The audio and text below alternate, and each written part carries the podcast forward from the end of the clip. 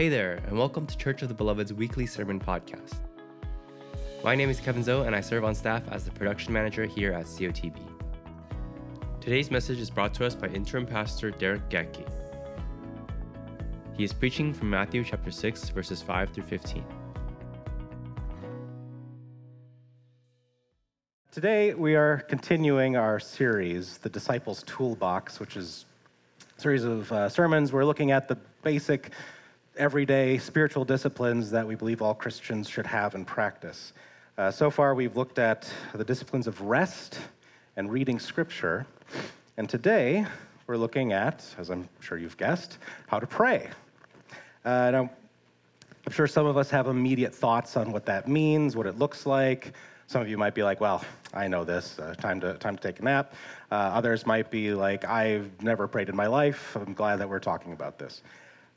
Either way, I think we all have a maybe little preconception of what is the right way to pray, what is the wrong way to pray, so and so on. What I'd like us to do today is take a step back from maybe our preconceptions or where we think we are with prayer and just take a look at what Jesus and also the rest of Scripture says about prayer. And as we do that, I want to ask three questions What is prayer? What is prayer for? And how should we pray? So, what is prayer? What is prayer for? And how should we pray? Would you pray with me for this message? Dear Father, um, I think prayer can be something that could be very, very simple in our minds, and for others might be a grand mystery, and sometimes it's the same at the same time. And I think we all have a lot of questions about prayer, um, and I just pray that you would guide us through this discussion, through this sermon, uh, help us hear what you have to say. Let these words be yours, not mine. In Jesus' name we pray. Amen. All right. Uh, I apologize in advance because I'm going to start us in a very weird place. Has anyone ever played Dungeons and Dragons? Nobody? Thank you, thank you. You don't have to, you don't have to raise your hand. I mean, I appreciate knowing I'm not the only one in the room. Um, but uh, so Dungeons and Dragons, for those who are unfamiliar, if you've seen Stranger Things, then you kind of have a rough idea of what Dungeons and Dragons is. It's a bunch of nerds sitting around a circle pretending, and there's math and dice involved to make sure that there are rules. When I was growing up, uh, all the way back in the 1980s, uh, there was this um, there was this phenomenon called the Satanic Panic that was running around, where Dungeons and Dragons was considered the occult, like you're worshiping Satan if you so much as look at the book. So for many years, that was all I knew. It was like, oh, it's it's it's the devil's work. And then when in my teens, a friend invited me, and I was just like, okay, okay, I'll try. And it was like, oh, it's nerds with math. Okay, that's, that's all it is. Um, now, D&D uh, is a fantasy game, and being a fantasy game, there's of course magic. You know, every fantasy has some sort of magic, and you could wield magic. You could be a wizard or a sorcerer or a, a cleric. Uh, but there are two main fields of magic. There was arcane magic, where you are the wizard, you manipulate the energies of the universe yourself to achieve a, a goal of some sort, which is usually throwing a fireball at people. Um, or you do divine magic. Ooh, divine magic is where you ask a deity to do the same thing. that, so the, the results were the same, whether you're throwing the fireball or calling one down from you know, Bahamut or whatever deity you worship in the game. Um, the words were the same. You say a few words, you wave your hands, and voila, a spell is cast. You've altered reality in some way.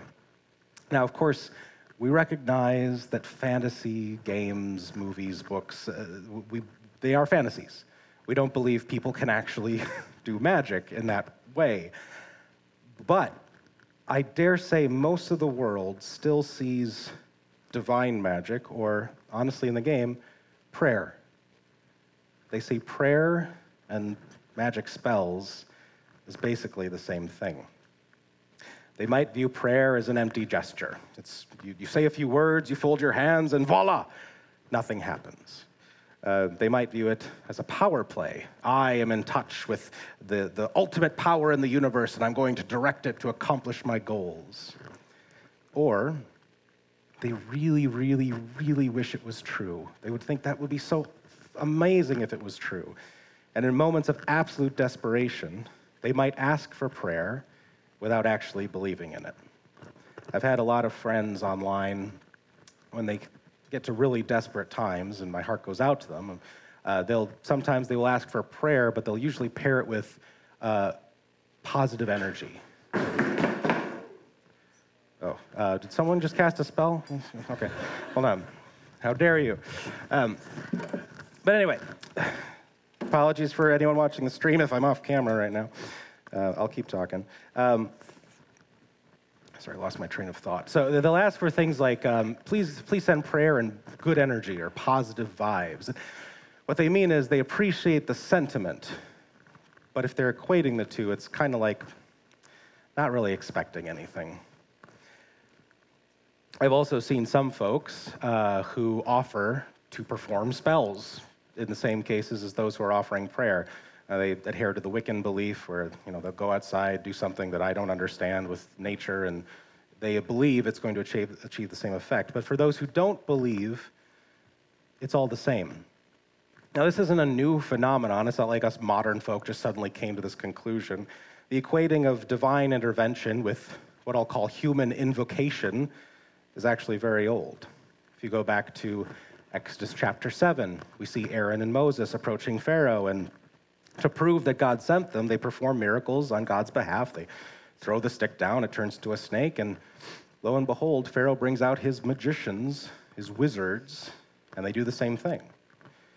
Later on in Acts chapter 8, we see a man by the name of Simon who's just described as a magician. And they say he performed magic. And when the apostles show up and start laying their hands on people and the Holy Spirit comes into their lives and they see transformation, Simon's like, How do I do that trick? In his head, it's just two sides of the same coin.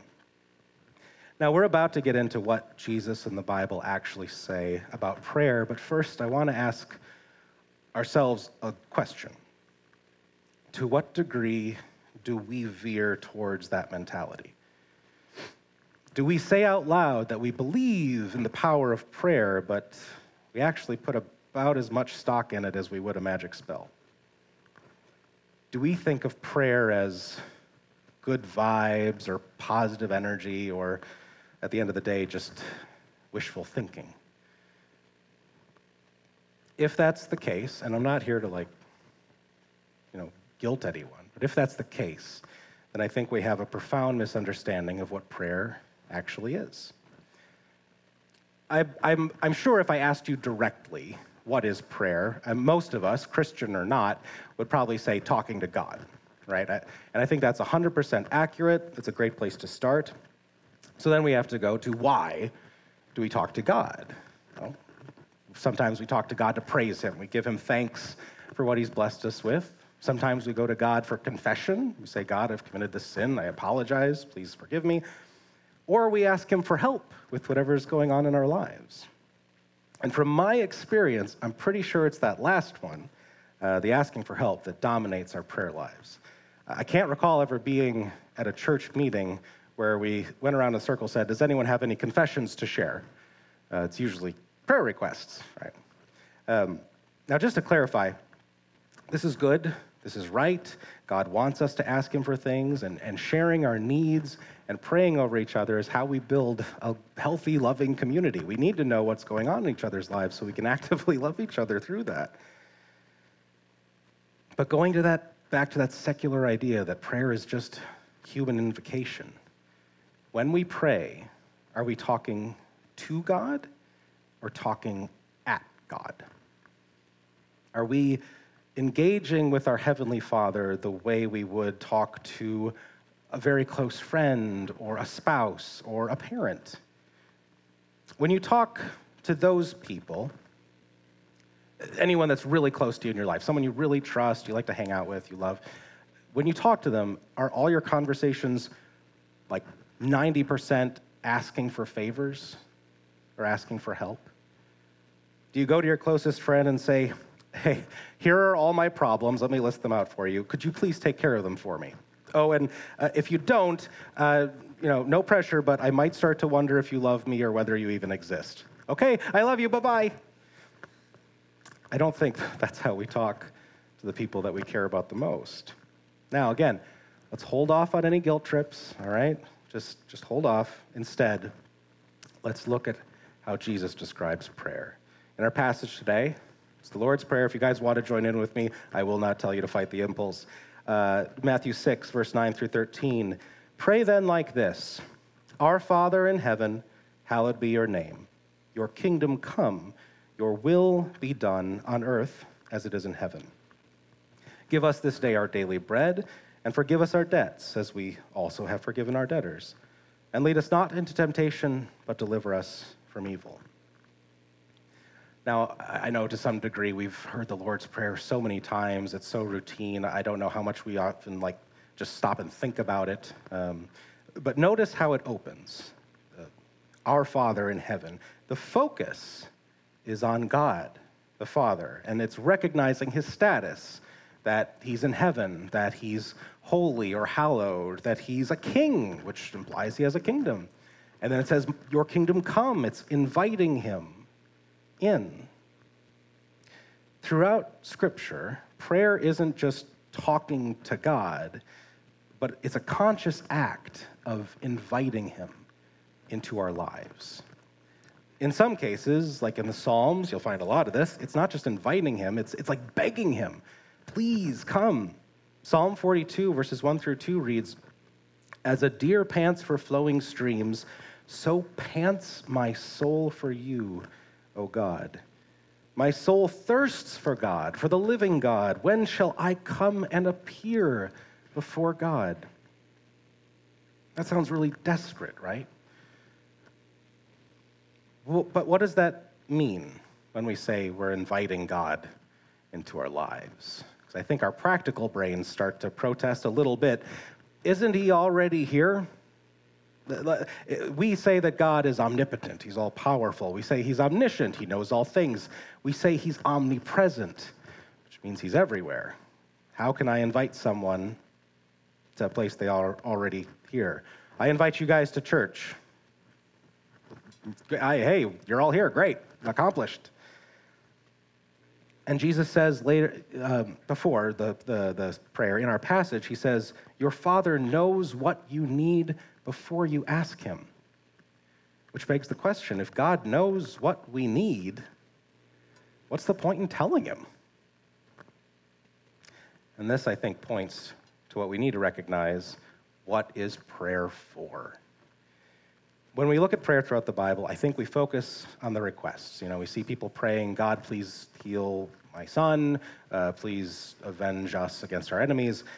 I I worry that we might be losing sight of how much prayer is dedicated to recognition. The first third of the Lord's Prayer is just basking in who God is. It, is this the, the praise portion of the prayer? I mentioned earlier, sometimes we pray to God to praise Him. It is, but it's praise that's primarily us reminding ourselves who we're actually talking to recognizing who we're talking to is something we typically just do subconsciously. You know, you see the person, your brain does all the calculations for you, but it has vast implications on what we say and how we say it. If you need to ask your closest friend for a favor, um, you're, you're probably going to be very casual, probably going to be very earnest. You, you probably have a, a, a, good sense that they'll be there for you, they'll back you up. Um, but you're just going to be like, hey, could you do this favor for me? It's very, very casual. If you need to ask your boss for a favor, mm, you're probably going to approach them a little differently. there will be a higher level of respect, it'll be less casual. Their ability to do the favor might be higher. You know, you could ask your closest friend for a loan, maybe they can help you. But if you need a raise, well, your boss is the guy you got to talk to. But if you go to a world leader, like the King of England, the President of the United States, you need a favor. Their ability to grant it is much, much higher, right? They have far more capability, far more power, but your approach, your demeanor is going to be drastically different, I would hope. I would hope you wouldn't stroll up to Biden and be like, hey, buddy, can you do me a favor? And you probably wouldn't be going there unless you were completely out of options. There are aspects of God that the Lord's Prayer calls out that we do need to continuously remind ourselves of when we're praying. First, He's in heaven. What does that mean? It means He's above everything. Nothing is beyond His reach or His ability. He is hallowed. Again, holy. He's perfect in word and deed. Even his name deserves reverence. Hallowed be your name. He is king. That means his will is absolute. There's no one higher, and his kingdom is coming. Does this sound like someone you would dare approach with anything but fear and reverence? Does this sound like someone you would dare approach as some kind of personal assistant or wish granting genie? Does this sound like someone you would dare approach unless you were in the direst of need? In his uh, children's series, The Chronicles of Narnia, sorry, there's going to be a lot of fantasy in this sermon, um, C.S. Lewis has a character named Aslan. Uh, many people look at Aslan as an analog for Jesus. Um, I think that's fair. I've heard other people say, no, no, it's a fantasy. Like, I don't know, it's pretty strong implication, guys. But um, before we meet Aslan, our two protagonists in the first book, Lion, the Witch, and the Wardrobe, uh, Susan and Lucy, they're exploring this magical land. They find that all these animals can talk. I'm sure you guys are at least vaguely familiar with the series if you've seen the movies, what have you. And they keep hearing about Aslan, Aslan, he's the king of this land. And all of a sudden, they're talking to Mr. and Mrs. Beaver, which is I guess that's their names. I guess they're the only talking beavers in, in Narnia. There's a, otherwise, it's a confusing phone book. Um, but the beavers reveal Aslan is a lion. And we get this exchange. And I apologize, I'm probably going to read it in the style I'd read it to my son, so enjoy the voices. Oh, said Susan. I thought he was a man. He, is he quite safe? I shall feel rather nervous about meeting a lion. That you will, dearie, you no mistake, said Mrs. Beaver. If there's anything who can appear before Aslan without their knees knocking, they're either braver than most or else just silly. Then he isn't safe, said Lucy. Safe, said Mr. Beaver. Don't you hear what Mrs. Beaver tells you? Who said anything about safe? Of course he isn't safe, but he's good. He's the king, I tell you.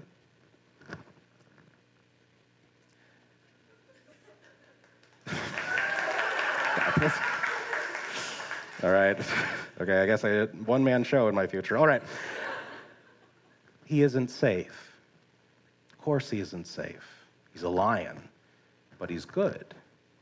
And there's the crux and the aspect of God that I conveniently forgot. He's our Father. He's our Father.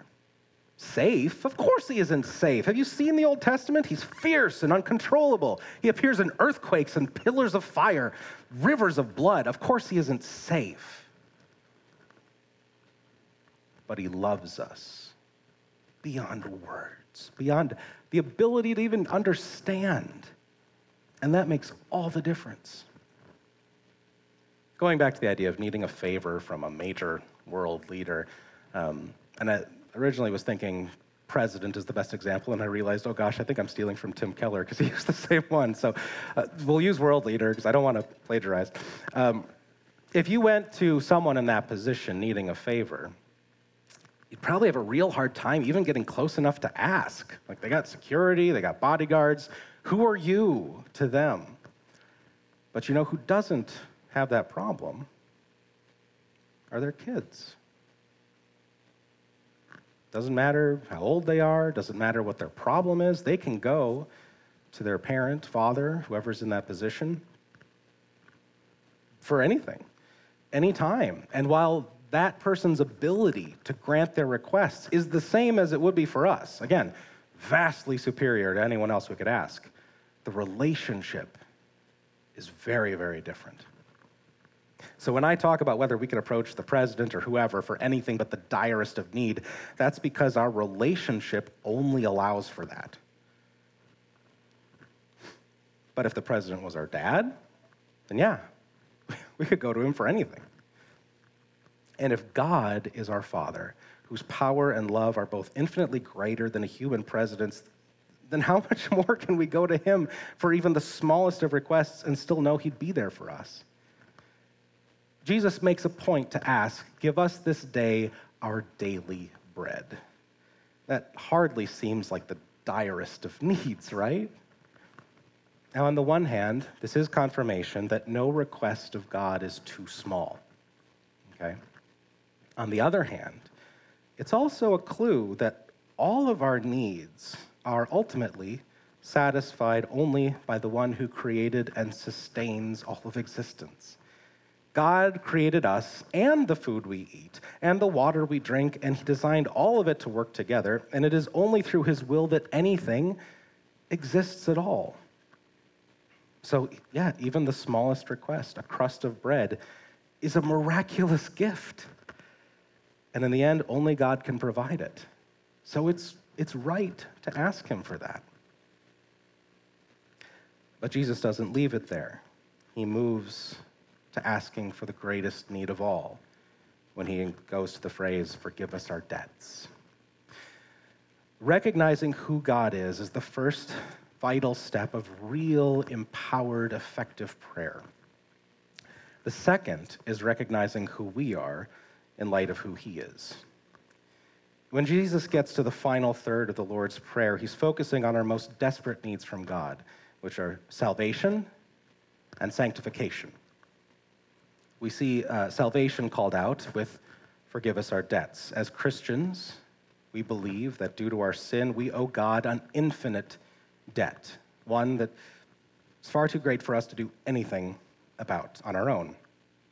Only through the intervention of Jesus Christ could that debt be paid, and praise God, it has been through his life, death, and resurrection. And that is, that's our salvation. That's what we hold to as Christians. But there's also the step of sanctification, where us recognizing that, we have to respond to it. When he says, As we also have forgiven our debtors, and lead us not into temptation, but deliver us from evil. By recognizing our own sinful state and how much God has forgiven us, we have no excuse to hold anything against anyone. And I know that's very hard sometimes, but consider if God has forgiven you trillions upon trillions in debt. Trillions. The, the, national debt. It's all on you. And God forgave it. How could you turn to anyone and demand $5? We also see that, having been forgiven, it's nothing less than a direct insult and betrayal of God to go on sinning. It's spitting in the face of the one who died for us. And yet, we still need help not to do it. God knows this. This is why Jesus teaches us to ask, lead us not into temptation, deliver us from evil. We still need help. As much as it, it breaks our heart to think, oh gosh, when I sin, I'm spitting in God's face. He knows that you're still, there's still the old man and the new man. There's still brokenness inside us. But this aspect of the Lord's Prayer is us taking the time to recognize we are desperate, fallen, terrified creatures. And yet, still, we are welcomed to the throne of the Most High God and allowed to not only ask for daily bread, but expect it. So, what is prayer ultimately for? Is it about the requests? Or is it about recognizing our situation? The answer is it's both, but not quite, because ultimately prayer is about our relationship with God. Again, going back to how you talk to your best friend or spouse, is it only to ask for stuff? Is it only to recognize, you are my best friend, I am your best friend? Amen. Prayer is about consistently reminding ourselves who God is and what that means for us as His children. It's about sharing this understanding with God and inviting Him into our lives regularly and without pretense. without the need to have our lives cleaned up. In other words, it's about being open and honest with Him at all times about where you're at. If you need to confess a sin, if you have needs, and by asking for daily bread, Jesus is confirming everything is a need. And it's okay to ask, it's, it's, it's desired that we ask. Prayer is about tuning our hearts to the reality of God's love, His power, and our place in His kingdom. And when we come together to pray, when we pray in prayer group, at community group, even if it's just like two of us, it's the goal should be to help each other do the same thing. Tune our hearts to God, remind each other who He is, who we are, and thus what we can dare to ask for. This is why the prayers that were presented at the beginning of our passage, Jesus condemns. They're not about the relationship at all. If you're turning your prayers into a big display, you know, praying loudly for all to hear, it's not about connecting with God anymore. It's about drawing attention to yourself or maybe to the message you're trying to like shoehorn into the prayer. That's why Jesus says, go pray in private, because then your focus is about your relationship. Or if you're just saying words over and over, over for hours and not actively thinking, when Jesus talks about heaping empty phrases, then your only goal is what? Earning the request? Like doing enough prayer that God will answer it? But it's not about connecting with Him. So, that all being said, how do we pray effectively? The Lord's Prayer is a very good blueprint for prayer. It, it covers all the bases, it recognizes who God is, it recognizes our, who we are in relation to Him, and it makes our requests known in light of that recognition. And something I want to touch on in, in that regard. Um, we have to believe when we pray that if we are asking for something, we have to believe he can do it. There's plenty of passages in the Bible where Jesus, it literally says he can't perform miracles because of unbelief. I don't know what to, to what degree that's connected, whether that falls on our shoulders or if it's a choice of his, I don't know. But there is something to be said that if you doubt, there's a barrier there. We have to believe he wants to do it. He wants to bless us. We have, because that means we acknowledge He loves us, that we trust in that. If we don't trust that, there's a break in the relationship. And we have to believe that if He doesn't answer our prayers the way we want, it's because He's above us and knows ultimately what's best for us. Too often, I worry uh, when I hear people pray that we focus on solutions that make sense to us we pray for um, healing, but the focus is on guide the doctor's hands, get us the right medical care, um, pray that everything goes well. This is all good and great, but I'm worried to what degree do, do we not believe in miraculous healing anymore? And I'm not saying we have to like go one way or the other. I'm saying, can we pray in a way that we let God decide? But We're not trying to like shoehorn him into what we think is the best solution, but be like, God, I have this need. Please act. But the Lord's Prayer is a blueprint. No relationship can survive on conversations that always follow the exact same pattern. Otherwise, that does become routine, and it might become empty phrases. Now, at this point, I, I don't know to what extent you might be thinking, okay, so if I'm going to pray, I have to be quiet, penitent, grateful for even a crust of bread, but still trusting God loves me, and that should do it. Not quite. The Lord's Prayer is a great blueprint, but it's only one example in a myriad of prayers we see throughout the Bible, all of which God saw fit to include in His Word. If you go through the Psalms, which is a book of prayers. That's what it is. I know uh, John Mulaney jokes about them being bad songs. Of like, well, John, it was written in a different language, so yeah, it wouldn't rhyme when it's translated. but also, they're primarily prayers. and songs.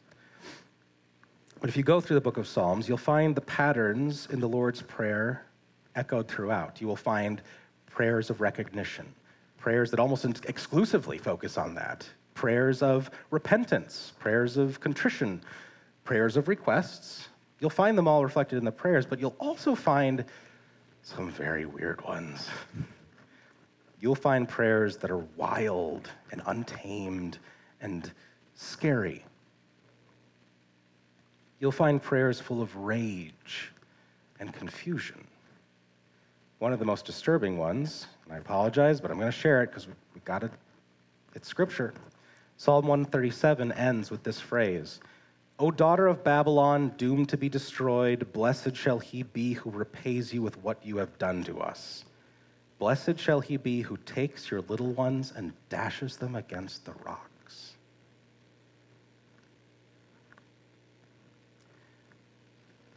Do we think God would grant or even condone what's being asked for there?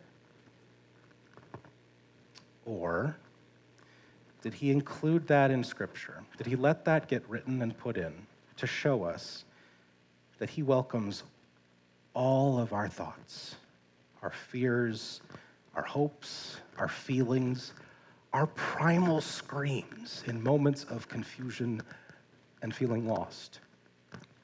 And he's like, I just want you to talk to me. Be open, be honest. I'm not afraid of how you feel. I'm not afraid of your condition. I'm not afraid of your confusion. He wants us to approach him and cry out to him as little children would their father, boldly, confidently, unashamedly, without filters. When my son calls out to me, regardless of why, my immediate thought isn't, now, Amadeus, did you take some time to recognize my sovereignty? Are you coming to me with humility and respect? Do you have a head, head bowed, eyes closed, penitent heart, ready to confess your sins? No. The second I hear, Daddy, my heart leaps. And I have two immediate thoughts. First is joy. Joy that even at two, he trusts that I have his best interests at heart and I'll be there for him. that's, that's, that's amazing. And two, I need to go confirm that for him.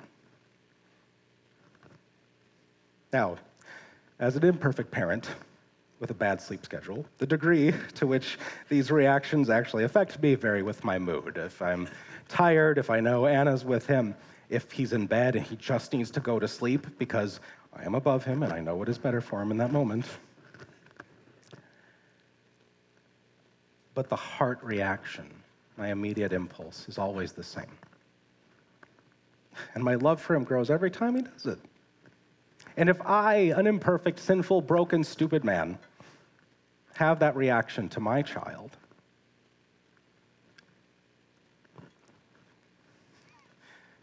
can you not see that in your father?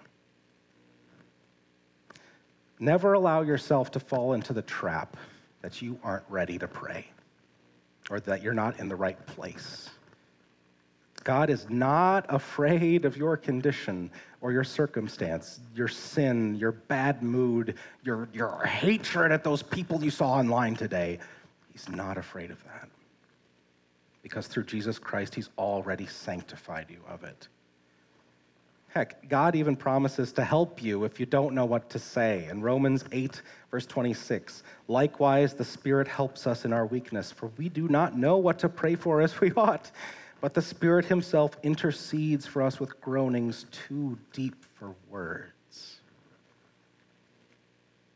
And if the goal of prayer is to tune our hearts to God, then the times when we can't bring ourselves to pray are exactly the times we need to do it the most.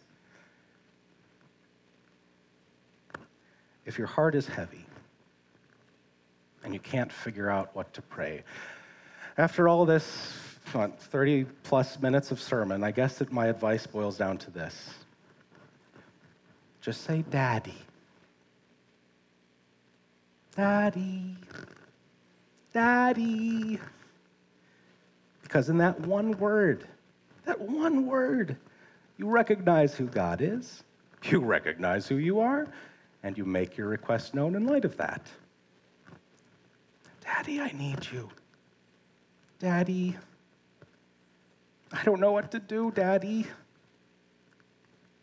And believe me, if, I, if my reaction is to go to my son in that moment, he's going to be running to you and yours.